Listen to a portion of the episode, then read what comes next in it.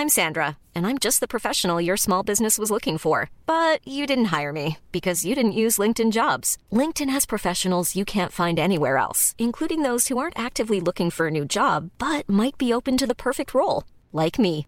In a given month, over 70% of LinkedIn users don't visit other leading job sites. So if you're not looking on LinkedIn, you'll miss out on great candidates like Sandra. Start hiring professionals like a professional. Post your free job on linkedin.com/people today. When you're ready to pop the question, the last thing you want to do is second guess the ring. At Bluenile.com, you can design a one of a kind ring with the ease and convenience of shopping online. Choose your diamond and setting. When you find the one, you'll get it delivered right to your door. Go to Bluenile.com and use promo code LISTEN to get $50 off your purchase of $500 or more. That's code LISTEN at Bluenile.com for $50 off your purchase. Bluenile.com code LISTEN. One size fits all seemed like a good idea for clothes Nice dress. Uh, it's a it's a t-shirt. until you tried it on. Same goes for your healthcare. That's why United Healthcare offers a variety of flexible, budget friendly coverage for medical, vision, dental, and more. So, whether you're between jobs, coming off a parent's plan, or even missed open enrollment, you can find the plan that fits you best. Find out more about United Healthcare coverage at uh1.com. That's uh1.com.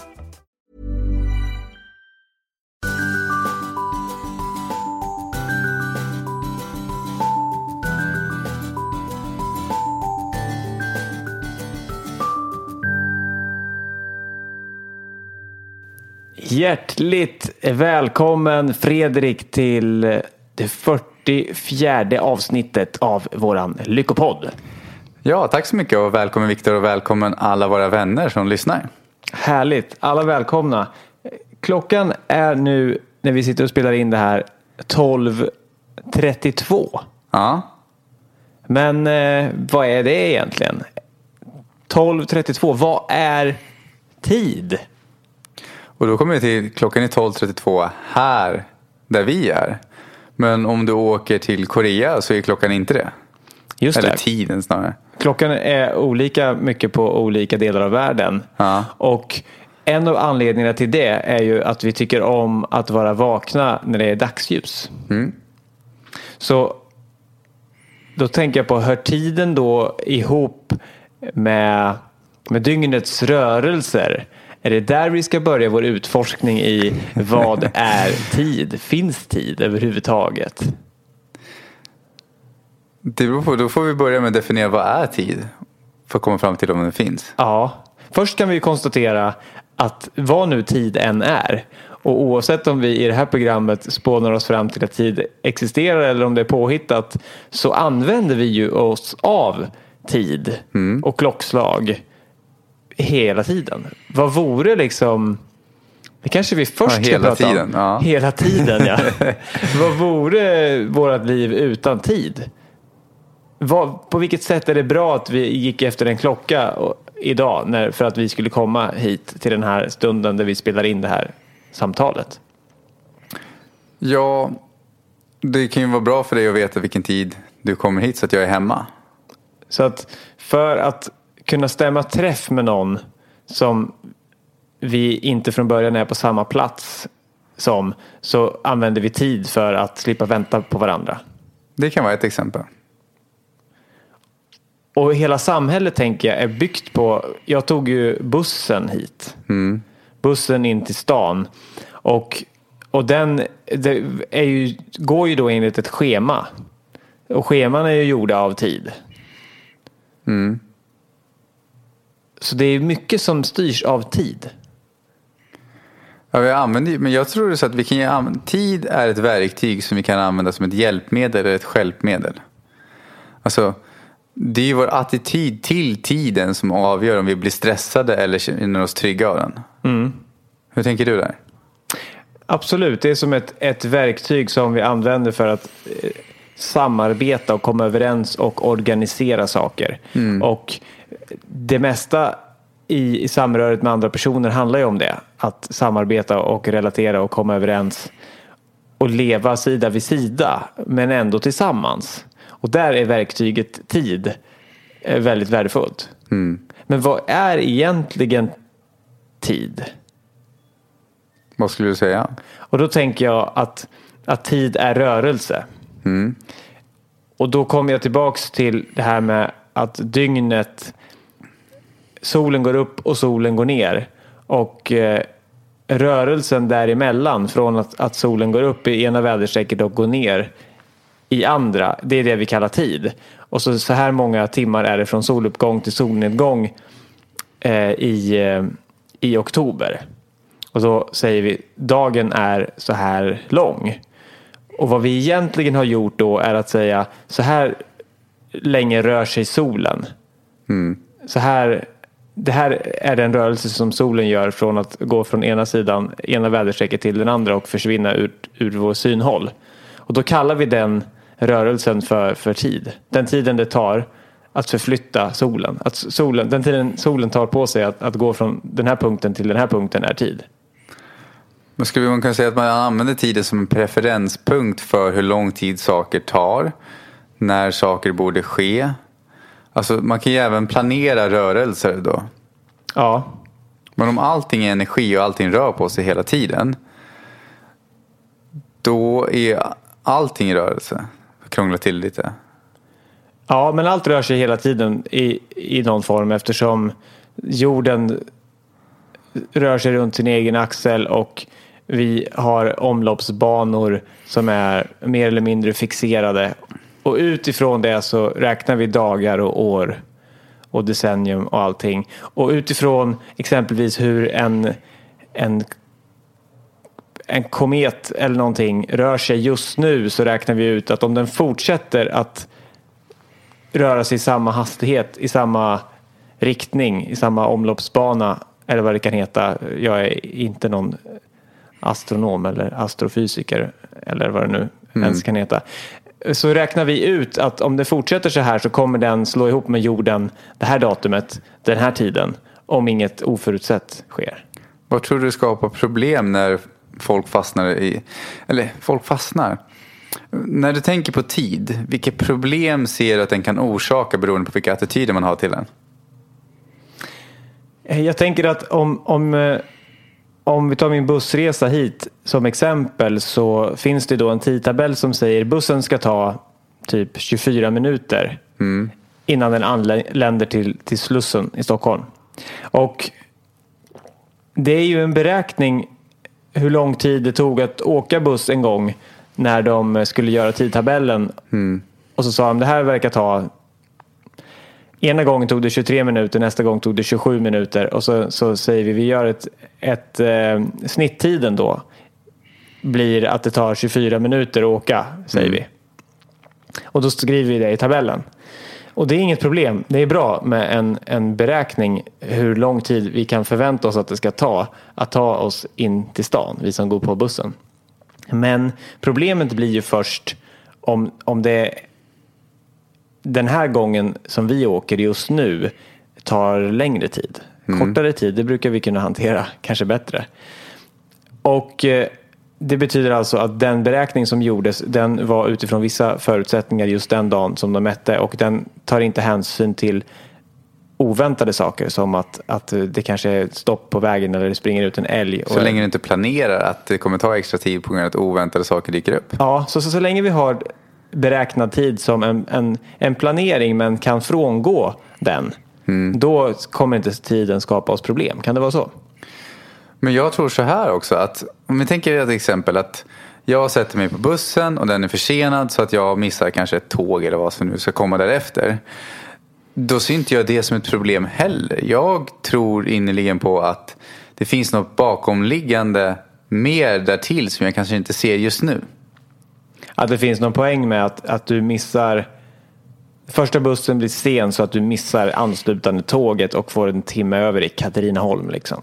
Ja, och vi gör som ett exempel då. Jag tror det, egentligen är det skitsamma om det är sant eller inte. För det gör ju ändå att jag blir öppen för möjligheter. Jag har ju lärt känna nya människor. Vi träffades på rulltrappan på vägen ner i tunnelbanan. Alltså, genom att ta tillvara på varje tillfälle där det är just nu utan att ha en förväntan om att det borde inte vara så fast det är så. Då öppnar vi upp oss för nya möjligheter och vare sig det är sant eller inte så skapar vi ju det livet vi vill ha då.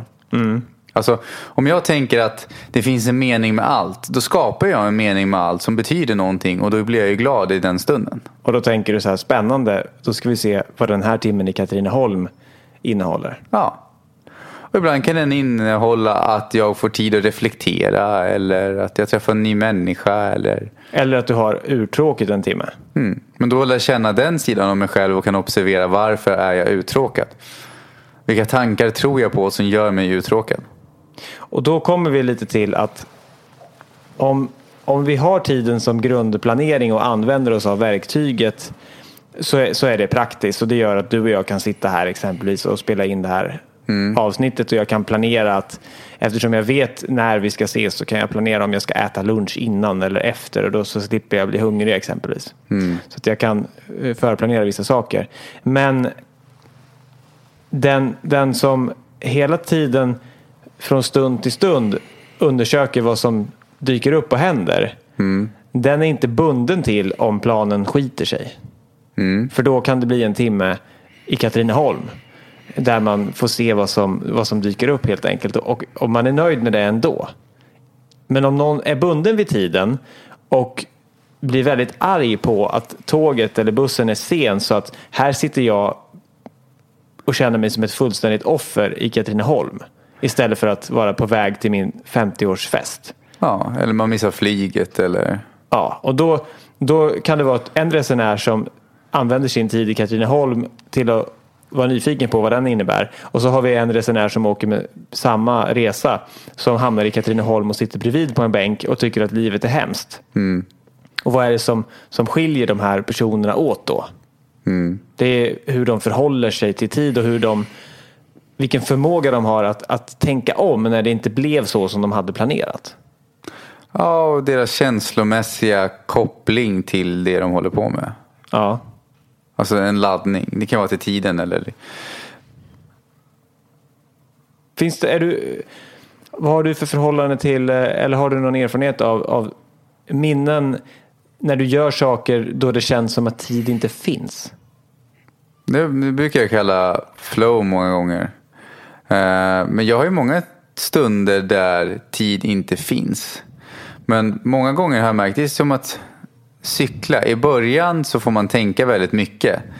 Vilket gör att kanske det känns frustrerande och sådana saker. Men när det väl sitter i det undermedvetna så blir det ju ett flöde.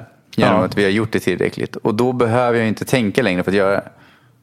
Men om du tar en jag lätt- cykel nu då, får du flow då? Ja, men jag kan uppleva, det beror ju på var jag ska cykla någonstans, att det var och alltihopa. Då, det, nu kommer vi in i miljösammanhang om vad jag ska till. Liksom. Men om jag är ute på en cykeltur så kan jag uppleva ett flöde. Så länge inte jag har en tid att passa. Just det. För, för jag tänker att om jag lär mig någonting så att jag kan det utan att anstränga mig så mycket. Då kan det på ett sätt minska min, min möjlighet för flow. För att flow för mig är när jag är så pass uppslukad av någonting så att ingenting annat får plats. Ja, och då, då försvinner tidsperspektivet. Men jag har nog massa olika sätt som jag kan få tiden att försvinna. Det ena är att jag lär mig nya grejer.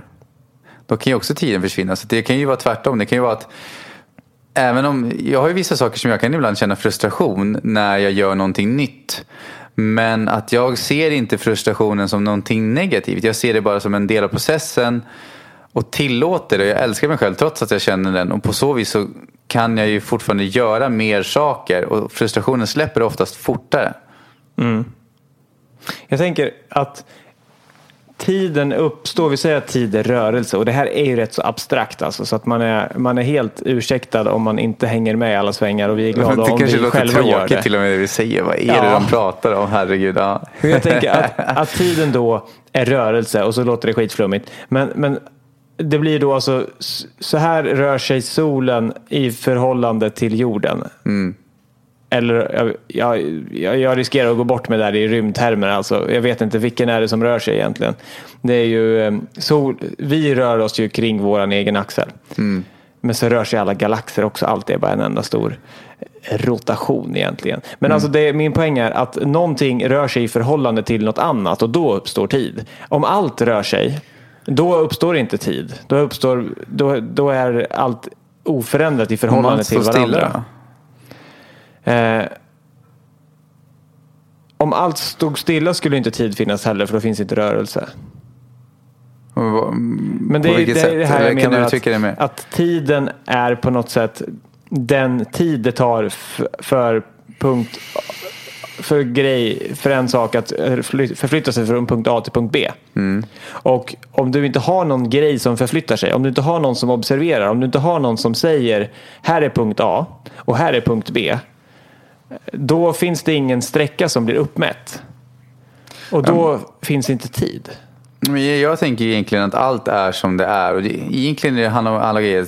Det här rummet som vi sitter i just nu, det är inte litet eller stort. Det är ett rum. Men så fort vi jämför det mot ett annat rum så blir det mindre. Jämför jag mot det Grand Hotels största sal, ja då, då är det här rummet i min lägenhet inte så stort. Jämför jag det mot eh, toaletten på en krog, då förmodligen är det väldigt stort. Liksom.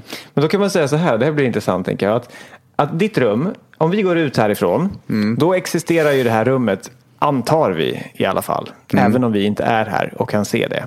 Och salen på Grand Hotel, eh, den, vi är ju inte där just nu så vi kan ju inte se den. Men vi antar att den existerar. Jag har inte varit där, men du har varit där antar jag. Och då, Ja. då vet du att den existerar. Det är din upplevelse i Jag alla fall. antar det i alla fall. Och då kan man fråga sig, finns, är är det här rummet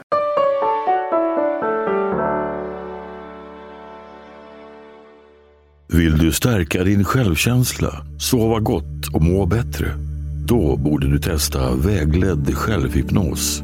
Det enda du behöver göra är att lyssna, slappna av och följa instruktionerna. Gå in på hypnotication.com och hitta dina favoriter idag. Ange koden LYCKA för 15% rabatt på hela köpet.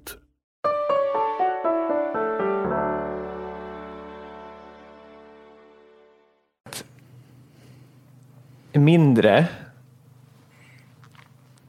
än salen på Grand Hotel om det inte finns någon som jämför de två? Då är båda två rum. Uppstår bedömningen att den ena är större i förhållande till den andra först när du eller jag gör den bedömningen. Vilken är störst säger vi. Och i samma stund som vi ställer frågan så, så kommer vi få ett svar. Men om vi inte ställer frågan, vilket är störst? Finns storlek då? Storlek är ju när vi bedömer. Nu blir det djupt. Nej, men jag är inne på likadant med tid. Om du tycker någonting är snyggt så har jag, alltså det jag kommer fram till om man säger så här, shit vad snyggt. Då är det i min tolkning en baserad på en preferenspunkt som jag jämför med något annat som jag tycker om. Ja, Och det där är fult, men då jämför jag med någonting jag tycker är snyggt. Just det, Så så- att komma fram till att det är fult. Om vi tar en tavla som du har på väggen här över det New York eh, motiv. Ja. Och så kanske vi säger det här En är, blå tavla, ja, det här är snyggt säger jag. ja. Och då är frågan, är det snyggt, är tavlan snygg innan jag står här och tittar på den och säger att den är snygg? Eller blir den snygg i samma stund som jag bedömer den som snygg? Ja, Och för då blir den snygg snygg. för mig. För om du tar någon annan person så kanske de kommer dit och tänker att ah, men, ah, en, en tavla, en fototavla med glasyta på. Varför skulle den vara snygg? Det kanske finns någon som tänker så också. Ja, men då kanske de tänker att den är ful. Ja, eller neutral. Och då blir den ful eller neutral i samma stund som de tycker det. Så på samma sätt menar jag att, att tiden finns bara eh, när vi eh, tror att den finns. När vi bestämmer att den finns. På samma sätt som tavlans eventuella skönhet finns bara i samma stund som jag betraktar den. Så finns bara tiden i samma stund som jag betraktar den. Mm. Men så har vi likadant med pengar. Alltså, det som underlättar till exempel om jag sätter mål är att jag har studerat det här området ganska mycket. Det är så länge vi tänker att det handlar om massa pengar, jag ska tjäna massa pengar. Då sätter vi en värdering på massa.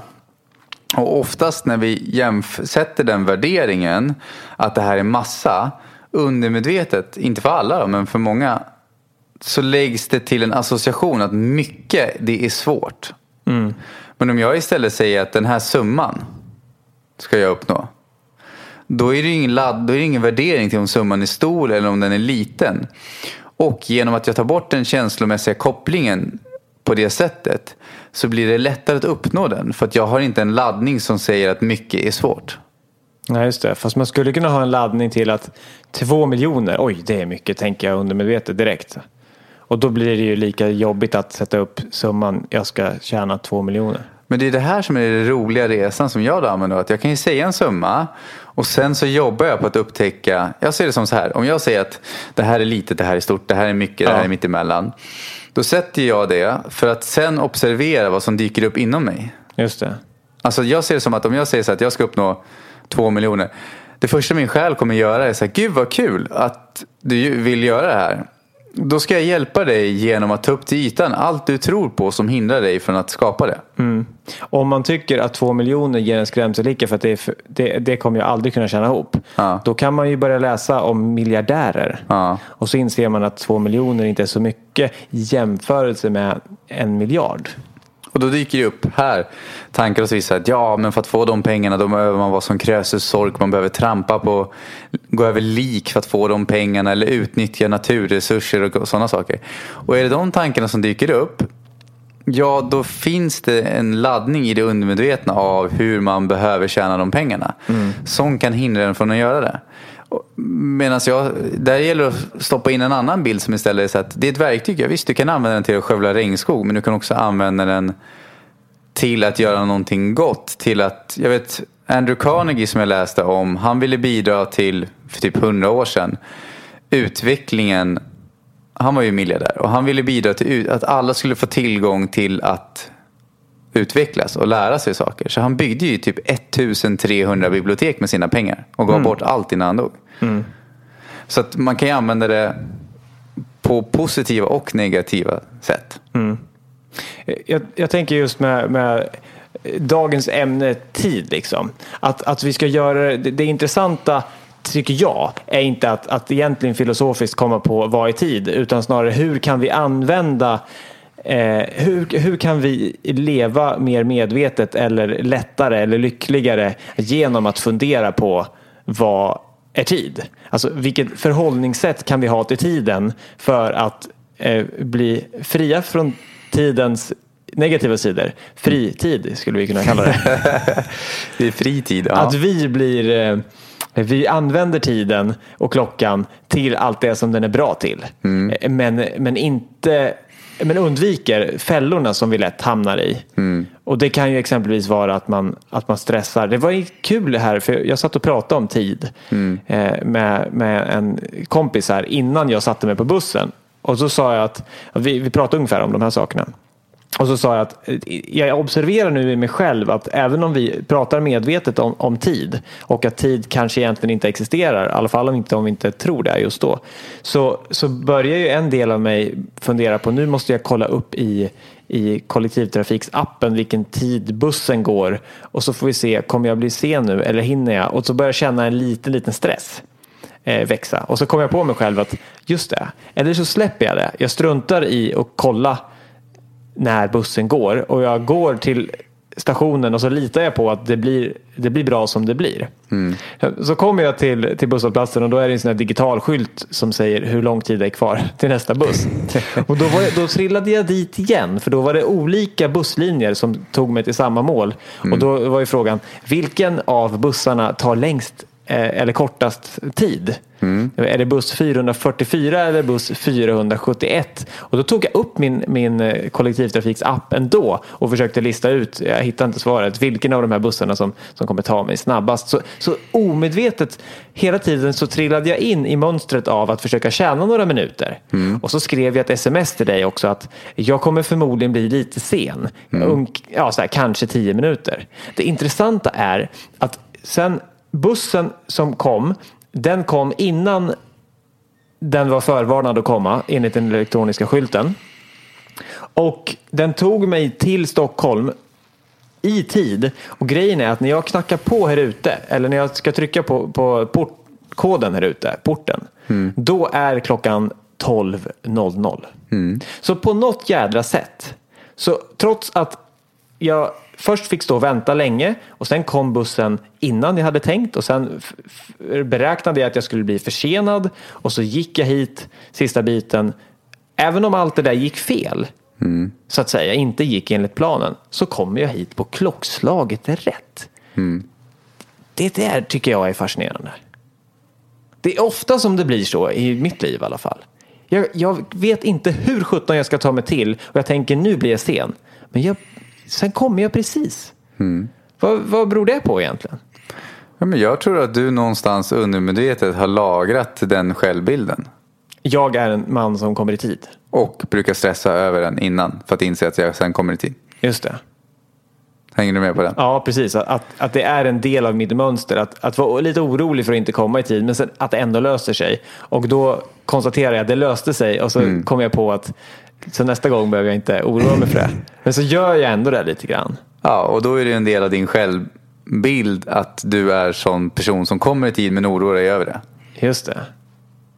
Och du, du och jag har pratat om det förut. Nu, har jag ju, nu spelar vi ju mest in hemma hos dig. Mm. Så nu har inte du behövt eh, visa mig eh, om du kommer i tid eller inte på länge. Ja. Men hur är ditt förhållande nu till, till att vara i tid? Du kom ofta lite grann för sent förut. Ja, men jag, har fort, jag är fortfarande jag är bättre på det. Men jag har fortfarande någon känslomässig laddning som jag håller på att leta efter. Alltså jag ser det som så här att så fort, oavsett vilken vana vi har i stort sett så kommer den någonstans ifrån vare sig det är minne, en laddning, någon känsla som driver det beteendet. Och så länge vi tittar på själva handlingen och försöker ändra vår vana men inte tittar på varför fick vi vanan från början? Vad är det som driver oss till den? Så är sannolikheten stor att vi kommer antingen förvränga vanan, hitta på en ny eller alltså Låt säga att man har självsaboterande beteende och säger nu ska jag vara duktig, nu ska jag ändra det beteendet. Så hittar man och så ändrar man det beteendet. Så märkte jag förut då på mig själv som jag var förr. Ja, men då skapade jag någon ny vana som var lika på något annat sätt dåligt för mig. För att det undermedvetna fick en kick eller fick ut någonting av det. Just det. Typ att man byter ut ett beroende mot ett annat. Man slutar röka och börjar äta morötter. Ja. Men vi kan ta upp ett exempel då. Jag satt och jobbade nyligen på varför jag inte trivdes med att vara i köket. Och det, det där har jag gått länge och funderat på vad det beror på. Men att det jag kom fram till var efter mycket analyserande. För jag gick där och tänkte vad sjuttsingen är det som gör att jag inte trivs i köket? Jag kan inte komma på varför. Och då tog jag hjälp av en vän som är väldigt duktig på att ställa frågor på samma sätt som jag. För ibland behöver man hjälp själv att hitta sina egna mönster. Ehm, och ju när vi grävde bland minnen och mönster och alltihopa. Bara, är det att det är socialt? Är- Handlar det om maten? Handlar det om själva köket? Vad är, vilken del? Och försöka hitta vilken del av det hela är det som faktiskt inte funkar. Vad är det som triggar igång den här känslan? Ja. Och efter ja, kanske en halvtimmes grävande eller vad man ska kalla det, så kom vi till ett minne av att när jag var liten så rökte min mamma under fläkten tillsammans med sina kompisar.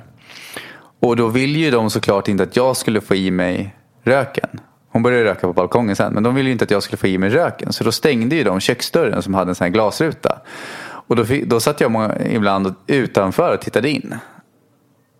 Och på något sätt har jag lagrat att känna mig utanför, att inte känna mig välkommen i köket. Just det.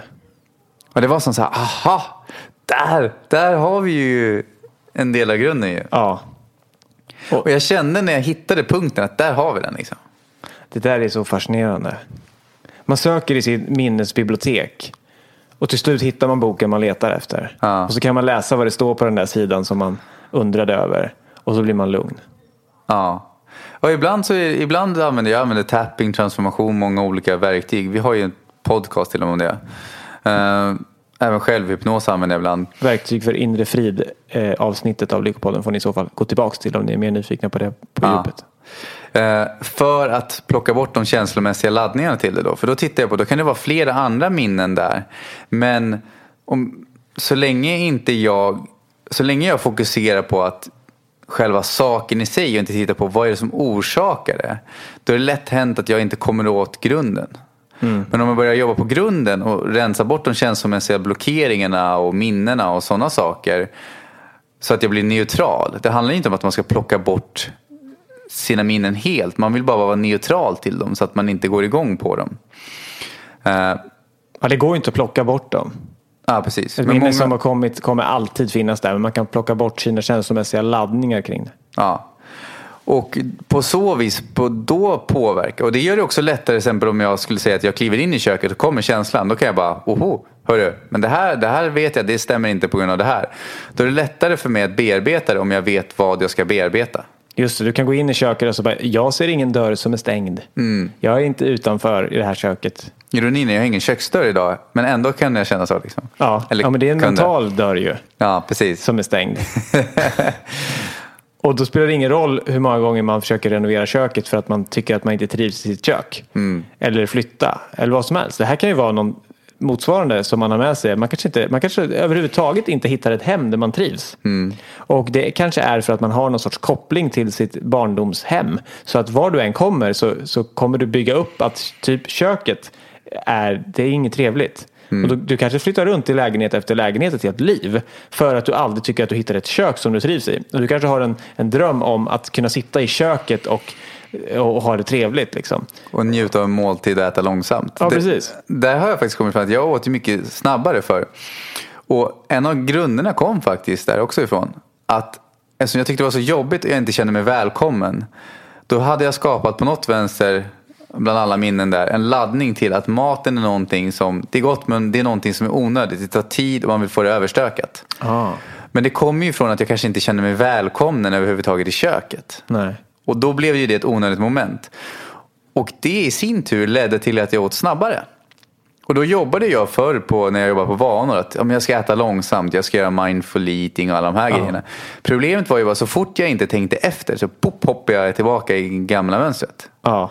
Men om jag istället gick tillbaka till orsaken till varför. Att det var ett nödvändigt ont och det var jobbigt. Hela matlagningsprocessen. Då kunde jag börja äta långsammare. Det här tycker jag är så fascinerande. Nu, nu, vi pratar ju om tid nu, nu gör vi inte riktigt det. Men jag måste ta den här, den här delen också. För det var någonting som, vi kommer tillbaka till tid. Jag har en Vi grej kanske får där. byta rubrik på... Ja, jag har en krok där kring, kring tid. Men, men jag, jag tar den här delen först. Och det, det är just att om man är rädd för någonting. Eh, säg att du är rädd för att tala inför människor. Typ. Att, att man ska öva sig på det. Att gång på gång utsätta sig för situationen för att det ska gå över. Det är ju en vanlig, eh, det är ett vanligt förhållningssätt till rädslor. Du gör det mer så går rädslan bort. För att du kommer märka efteråt att, att du överlevde. Typ så. Men grejen är ju att du märker varje gång som du har utsatt dig för någonting att du överlevde och förhoppningsvis så var det inte riktigt lika farligt som du trodde. Men min upplevelse är att, att man, kan, man kommer fortsätta behöva ta sats varje gång och man kommer kanske fortsätta vara orolig varje gång man ska prata om man inte har gjort som du har gjort nu och gått till grunden i vad var det som, som skapade min rädsla att prata inför människor. Så att du skulle ju nu har du ju hittat vad det handlade om. Men annars så skulle ju du kunna försöka intala dig att det är, eller så här, det är inget farligt att vara i kök. Jag tycker om kök. Det är inga problem. Du skulle kunna göra det hur många gånger som helst. Och bara nöta, försöka nöta bort en rädsla. Men så länge som den är programmerad så kommer du inte kunna slipa bort den med ett, ett fint sandpapper. För du kommer inte åt roten, för den växer ut igen hela tiden. Byter form bara. Så att en stor del av, alltså för då vill jag ändå säga att om någon tycker att det funkar att möta sina rädslor på det här sättet så jättebra, kör på det. Men om du tycker att det är jobbigt att varje gång vara orolig för samma sak och behöva komma över tröskeln varje gång, vad du nu än är rädd för. Då finns det något under och då kan det vara värt att titta på en sån här metod. Jag har läst lite statistik om det. Det var flera år sedan. Jag kommer inte ihåg exakt vad källan var. Men det var när de gav matråd, kostråd, träningsråd. Alltså egentligen ekonomiråd. I stort sett de flesta råden i olika kategorier. Så kom de fram till av alla människor som fick dem så var det bara, jag tror det var 5 eller 6 procent som faktiskt genomförde det de fick till sig. Just det. På grund av, och det de kom fram till, en av slutsatsen var på grund av att resten klarar inte det. De behövde lära sig att tänka annorlunda kring situationerna. Ja, och de som klarade det gjorde det på någon sorts stenhård disciplin och det är väldigt ovanligt. Eller så hade de kanske rätt grundtankesätt från början. Så de kanske inte behövde ändra någonting. Det kanske bara fortsatte. Ja, för vissa människor kan det vara att det, Alltså där hör man ju själv ibland när man jobbar och coachar människor att vissa klickar direkt och andra tar lite längre tid. Men det beror ju på hur mycket Tid, block... där kommer vi. Jag vill Ja. bara understryka tid så att vi är kvar i ämnet tid. Ja, men det, tar, det, ja, det beror på hur mycket blockering de har och sådana saker. Liksom. Ja. Jo, men det här med, så, tillbaka till lite mer hardcore tid. F- Uttrycket flow, det Ja. har vi pratat om förr och jag gillar det Jag tyckte verkligen. jag formulerade mig konstigt på den frågan. Men ja, För mig är, är flow att glömma bort tiden och det gör jag oftast när jag är så pass fokuserad på någonting så, så att allt annat försvinner. Man skulle kunna säga att om, om jag sitter och stirrar på Mm, om jag tittar jättenoga på ett ljus som brinner och, och jag lyckas ko- koncentrera mig så mycket så att allt annat bara försvinner. Så om min mamma ropar Viktor från eh, köket så, så, så tar jag inte åt mig av det för att jag är så fokuserad på, på ljuset. Liksom. Då, då kan jag vara i flow. Och ofta kan det vara ja, någon som håller på med sport kanske.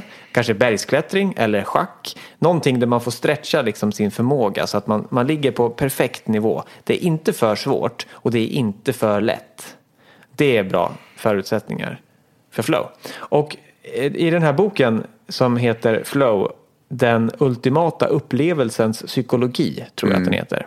Med eh, den här svåruttalade Mi- Mihaly Csikszentmihalyi, Ja. typ.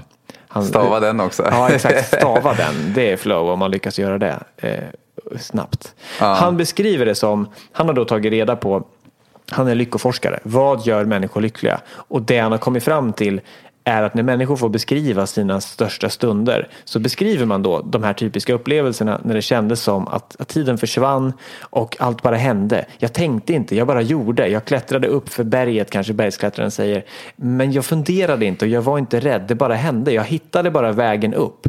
Eller en surfare kanske som, som tar en våg och så bara, jag vet inte vad det är jag gör. Men när vågen tar mig så försvinner allt och det finns bara jag och havet. Mm. Sådana saker. Och så har han liksom gjort ett system, så vad är det som utmärker de här upplevelserna? Och en sak som återkommer är eh, känslan av att man tappar sin jag-upplevelse. Så här, det är bara jag, eller så här, jag är ett med havet. Det finns ingen skillnad. Jag är, jag är berget som jag klättrar upp för. Alltså, man tänker inte där är berget och nu ska jag ta mig upp. Utan helt plötsligt man bara gör det. Man, man slutar tänka på något sätt. Hur fungerar det när man observerar och mediterar? Då? Eh, jag tänker att Jo, men då skulle man nog kunna säga att om jag sitter och mediterar så har jag ont i ryggen på, för att jag har suttit och mediterat så länge och det är, jag är trött. Liksom.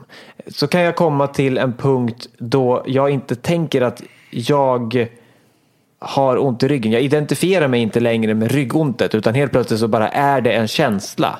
Och, och det är inget problem längre. Jag bara känner det fullt ut. Men jag tänker inte på att jag har ont. Det bara är där. Och att vi pratar om att tid uppstår när det finns en referenspunkt. Eh, Det tar så här lång tid att förflytta sig från A till B. Det kan jag lägga till en ganska kul grej då. För jag har ju många, jag har ju själv sagt det nu, det handlar om att leva i nuet. Ja, Det intressanta är att nuet är ju en manifestation av tidigare tankar som jag har, som uttrycker sig i fysisk form. Ja. ja men det, det ska vi nog in i. Jag ska avsluta min, Ja. min eh, variant här då. Så att upplevelsen av ett separat jag, jag som referenspunkt, den tycks försvinna i flow. Helt plötsligt så bara händer det. Och det, det kopplar jag ihop till att det inte finns en upplevelse av tid. Att tiden liksom stannar. Man vet inte efter ett superintressant eh, parti schack, om man nu gillar det, om man har förmågan att slukas upp av det. Så vet man inte om det gått en timme, 15 minuter, eller, för man har tappat tiden. Och då tänker jag, det som man nu egentligen gör är att man tappar sin referenspunkt. Man slutar vara sin egen referenspunkt. Då försvinner tiden. Och hans slutsats i de här böckerna är att ju mer flow du upplever, desto rikare liv har du. Att det är flow-upplevelserna som vi vill ha. Och då skulle man kunna säga att, att livet på något sätt blir lyckligt i den grad vi lyckas radera tiden. Går han igenom hur man gör det då? Han pratar ju om att det finns så många olika sätt att uppleva flow. Men att eh, den ena personen gör det genom schack, den andra gör det genom att se en film, en tredje genom läsning, en fjärde genom surfing. Det handlar egentligen inte om vad du gör utan vilken aktivitet som har förmågan att få dig så fokuserad så att allt annat försvinner. Jag kan ge ett tips då. Musik är ju ofta flow. Eh, för de som kanske tänker sig, jag vet inte vad jag vill. Då skulle jag göra tips att gå till en tidningsbutik idag. Eller Pressbyrån, Hemköp. Ja, någon, någon ställe som säljer magasin. Inte dagstidning utan magasin. Och så väljer du där tre stycken tidningar som du tar fram. Och sen baserat på de tre tidningarna så skriver du upp vilken rubrik du lockades av och varför valde du den. Och därifrån får du ledtrådar till vad som du är intresserad av för områden. Och därifrån kan börja arbeta vidare på vad mer är jag intresserad inom de här delarna och hur kan jag göra mer av det. Ja. Så välj ut tre magasin Ja. utifrån vad som känns bra bara. Vad du dras till. Och i dem så väljer du ut en, en rubrik, en artikel. Ja, nej, alltså, vilken, du, vad, vilken, vad var det med tidningen som lockade dig? Okej, man behöver inte läsa dem utan man kan ta fram och så, så när man för väl då- har gjort den så, så funderar man på vad var det som fick mig att välja den här. Ja, men var det rubriken, var det bilderna, vad var det med bilden? Alltså om det är en hälsotidning, är du intresserad av hälsa? Där får man ju ledtrådar vidare till vad som väcker ens intresse. Just det. Och, det kan ju hjälpa en skapa flow. och en sån direkt fråga, om man redan, det kan ju vara så att man redan har aktiviteter i sitt liv som skapar flow som man behöver bli påmind om. Och då kan det vara så här, på vilken aktivitet, när tappar jag lättast bort tiden? Mm. Då kanske man redan har ett svar. Man kanske redan vet vad som eh, får en att hamna i flow. När tappar du bort tiden? När jag läser en riktigt bra bok, när jag hamnar i ett riktigt bra spännande samtal. När vi gör podd så tappar jag ofta bort tiden. Och ja, också sådana fysiska aktiviteter. Jag försökte lära mig surfa. Jag åkte till Sri Lanka för, för ett och ett halvt, två år sedan för att lära mig surfa. Och jag hade läst den här boken då, eh, något år innan eller ett halvår innan. Så tänkte jag så här, okej. Kan jag du säga håller- den igen för de som vill? Eh, boken heter Flow. Och jag tror att undertiteln är Den ultimata upplevelsens psykologi. Ja. Och då tänkte jag så här, ja men jag, jag kände just att jag känner igen det här som han berättar. Jag håller med om att de största upplevelserna i mitt liv är när jag tappar tiden. Och så tänkte jag, när upplever jag det och vad kan jag göra mer av i mitt liv? Kan jag prova några nya aktiviteter som verkar ha bra ingredienser för att sluka upp mig? Och då började jag med yoga, tack vare det. Och det, det gav mig mycket. Och sen så tänkte jag då att nu ska jag lära mig något mer när jag ändå har möjlighet att åka bort på en lång semester. Jag lär, försöker lära mig att surfa. Det är en sån aktivitet som många berättar om att de bara de blir helt hooked på surfing. Liksom. Och så försökte jag lära mig det och lärde mig det till viss del. Men det var där som en kille rekommenderade, hör du, har du hört talas om, om re- meditationsretreat? Och, och så hade jag inte det riktigt och så åkte jag på det. Och det är det som är det häftiga, att jag letade efter flow-aktiviteter. Så att jag hade ställt in mitt sikte på flow-aktiviteter för att förgylla mitt liv. Eh, och testa att bara hitta mer och mer sånt. Och då hittade jag en flow-aktivitet via meditation sen. Som jag insåg att inte, som vi brukar säga, meditation är bara, det är bara en etikett, det är bara ett ord. Vi kan, prata, vi kan ha, säga att det handlar om att hantera sina mentala system, mental träning kan vi kalla det. Medveten närvaro. Ja, och, och då insåg jag att, att i det här fallet, det som jag kallar för meditation, det var ett sätt att bli mer närvarande, att, att förstå mina mentala processer och att lära mig att hålla fokus. Det skulle kunna vara att bara sitta och titta på ett ljus och varje gång tankarna försöker dra en därifrån så tillbaka till ljuset. Tillbaka till ljuset. Det blir närvaroträning. Och just närvaron är grundingrediensen i flow. En del kanske behöver hoppa bungyjump för att spetsa alla sina sinnen och bli fullständigt närvarande. Någon annan kanske klarar det genom att läsa en bok. I bästa fall kanske man klarar det genom att titta på ett ljus. Och det handlar mycket om ens mentala kondition, ens möjlighet att fokusera. Så ju mer fokuserade vi är, desto oftare hamnar vi i flow. Men jag skulle också lägga till reflexer och sådana saker. Alltså jag kommer ju från det här att jag har ju diagnosen Asperger och ADD. ADD är ju en sån här, ja, den har ju gjort att det är svårt att hålla koncentrationen. Men där har ju jag gått istället kurser. Det finns något som heter rytmisk rörelseträning som integrerar spädbarnsreflexer. Jag vet inte om jag uttalar allt det där rätt men eh, googla rytmisk rörelseträning med Harald Blomberg. Och då var jag ju tvungen att jobba på att integrera olika reflexer i kroppen för att kunna behålla fokus. Så ibland kan man, vissa människor, jag vill bara lägga till det då, om man har svårt att koncentrera sig. Vissa människor behöver göra olika saker. Och det, är så här, så- det är likadant som de här med reflexerna. Du behöver inte ha en diagnos ens. Om du har svårt att sitta still och lätt blir rastlös så kan det fortfarande vara någon ointegrerad reflex. Den kanske bara inte är lika aktiv om man säger så. Eller kosten. Hur mycket, vad äter man om dagarna? Har- Mm. Får man i sig rätt näring kan ju också bidra. Alltså, jag vill bara lägga till det så att det kan bidra till ens förmåga att vara närvarande. Ja, man jobbar på, vissa kan börja behöva börja, vissa börjar ju med att testa flow-aktiviteter för att slip, inte slippa känna tid men för att inte behöva ens tänka på det. Men andra kan behöva börja längre bak i stegen. Ja, men det kan vara så här. Och det är inte rätt eller fel. Man bara... behöver kanske ibland rycka ur en sticka i stortån innan man går ut och springer. Att det Mm. kan vara någonting som stoppar en från att, att hamna i det tillståndet. Det är väl lite rolig jämförelse. Ja, då är inte lösningen att bara springa mer utan då Mm. kan man undersöka det först.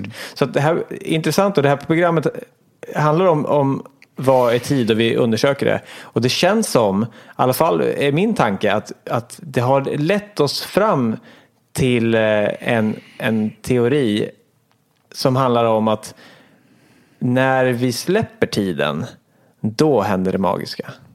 Och, och det är då en konst att hamna i tillståndet och släppa tiden. Men jag, jag ser inte riktigt så ändå. Nej, okej. Det är bra. Berätta. Nej, men jag ser det som att jag kan ju aktivt planera min tid och välja. Och fortfarande använda tiden och observera tiden. Jag tror skillnaden är när, när jag inte är bunden av den. Förstår du? Det är precis som att jag kan planera min kalender under veckan. Så att jag har ju fortfarande använt tiden för att planera vilka bussar jag ska ta, hur jag ska åka, vilka jag ska träffa och sådana saker. Samtidigt så lämnar jag utrymme i min kalender för möjligheter att vara spontan. Men jag är fortfarande spontan under den planerade tiden. Förstår du vad jag menar då? Att jag Ja, har väldigt absolut. exakt och planerad tid precis hur allting ska gå tillväga. Men jag är inte bunden vid att det måste bli så. Skiter det sig eller det blir på något helt annat sätt så är jag så här, ja ja, men prova det här sättet istället. Ja, nej, men det håller jag med om. Tiden är ju ett fantastiskt möjlighet att, att göra en grovskiss och, och ett rutnät liksom. Eh, som ett, ett bra korsord. Det är begränsningen ibland. Alltså tid kan skapa flow också. När du får vara kreativ inom vissa ramar så kan det bli väldigt kreativt och spännande att lösa eh, en situation. Typ korsord. Du har bara fyra bokstäver och om du har obegränsat med, med rutor i ditt korsord, då blir det ju aldrig spännande. För, för då kan du ju välja vilket ord som helst. Och då försvinner ju liksom, eh, tävlingen. På samma sätt så om vi tar sportens värld. Sport är mer eller mindre flow-aktiviteter och har, har överlevt genom åren för att människor tycker om att göra dem. Och varför tycker man om att göra dem? Jo, för att man har vissa avgränsade regler ofta tid. En period har en viss längd och en halvlek i fotboll har en viss längd. Och det vet ju alla som tittar på fotboll ibland, eller hockey eller vad som helst. Det blir ju mer spännande i slutet av matchen när man vet att nu är det bara en minut kvar tills domaren blåser av matchen. Då är det väldigt lite tid och då är det ju på sätt och vis tiden som skapar spänningen och som kanske liksom skapar den speciella upplevelsen. Så Men, tiden är ju verkligen ett fantastiskt verktyg också. Det är bara som du säger, när man är, när man är slav under den eh, det- och blir ett offer för den och känner sig orättvist behandlad av världen när man får sitta en timme i Katrineholm. Det är då det blir ett problem. Spännande tankar om tid. Vi alla förhåller oss ju till det hela, hela tiden. Ja. ja, jag vet inte om det här programmet blev helt logiskt av alla eh, twister vi fick till. Men det var ett givande samtal i alla fall. Ja, spännande att se hur lång tid det här har tagit. Ja, det roliga det kan jag faktiskt säga att jag och Viktor tar inte tiden på våra program. Utan vi kör bara igång. Och spelar in utan att dessutom, vi redigerar inte heller programmen. Det tar den tid det tar Ja. och blir som det blir. Och ironiskt nog så, vi är ju alltid under en timme tror jag. Vi har Ja, någon gång, jo det har vi visst det. Men Okej, vi det, nästan Jag skulle tro att vi alltid. snittar, alltså de, den vanligaste siffran är typ 45 minuter. Ja, ja, ja sak samma. Eh, vi vill också tipsa om Nextory som är med och sponsrar oss nu. Och vi vill er, kunna erbjuda där att lyssna, testa dem gratis i 30 dagar. Jag själv använder ljudböcker för att, som en del av att skapa flow. Jag älskar Framförallt böcker inom personlig utveckling som kan utveckla mig på olika sätt. Vare sig det är min ekonomi, mina relationer, mitt sätt att se på livet. Och Nextory är väldigt bra för de har väldigt mycket svenska ljudböcker inom personlig utveckling. Gå, gå in där och, eh, det här är nytt för mig också, men när man går in och kollar på kategorier där och hittar de här självhjälpsböckerna eller självutvecklingsböckerna eller psykologi eller mindfulness, man kan söka på vad som helst. Där finns det ett härligt utbud. Så det är som att gå in i ett, en, eh, en bokaffär med bara de böckerna man gillar och sen så är det ju gratis att välja dem. Ja. Ja, och sen så kostar det 99 kronor. Men det som skillnaden är så här att om man Ja, använder... efter, efter gratisperioden. De har ju två veckor normalt. Men genom att använda vår länk så får man 30 dagar. Alltså dubbelt så lång tid att testa. Och då gör man så att man går in på Nextory. Nej, Eh, nej det gör man inte. tips. Där hittar man länken som tar en till Nextory och därmed behöver man inte veta hur det uttalas eller hur det stavas eller någonting. Precis. Lyckopodden.se tips och där hittar du allt vad du behöver om du är sugen på ljudböcker. Ja, eller E-böcker. e-böcker. Ja, Men det får vi tacka för veckans avsnitt och önska er en underbar vecka. Har ni frågor, tips, tankar? Hör gärna av er. Gå gärna in också på iTunes och eh, skriv en recension och rösta. Ja, man kan ju också skaffa oss, eh, anlita oss som enskilda coacher för enskilda coachingsamtal eller sessioner eller vad vi nu kallar det. Mm. Då skickar ni ett mejl till fredriksnablalyckopodden.se eller viktor lyckopodden.se och så går vi vidare därifrån. Mm, det gör vi. Tack så mycket. Vi hörs på ha en fantastisk vecka. Ha det gott. Hej, hej. hej, med er. Ta er den tid ni behöver för att må bra. Det tänker vi göra. Hej!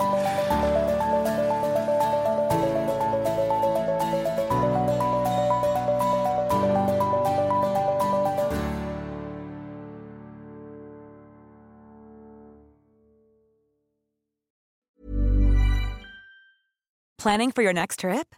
Elevate your travel style with Quince. Quince has all the jet setting essentials you'll want for your next getaway, like European linen, premium luggage options, buttery soft Italian leather bags, and so much more. And is all priced at 50 to 80% less than similar brands. Plus, Quince only works with factories that use safe and ethical manufacturing practices. Pack your bags with high-quality essentials you'll be wearing for vacations to come with Quince. Go to quince.com slash pack for free shipping and 365-day returns.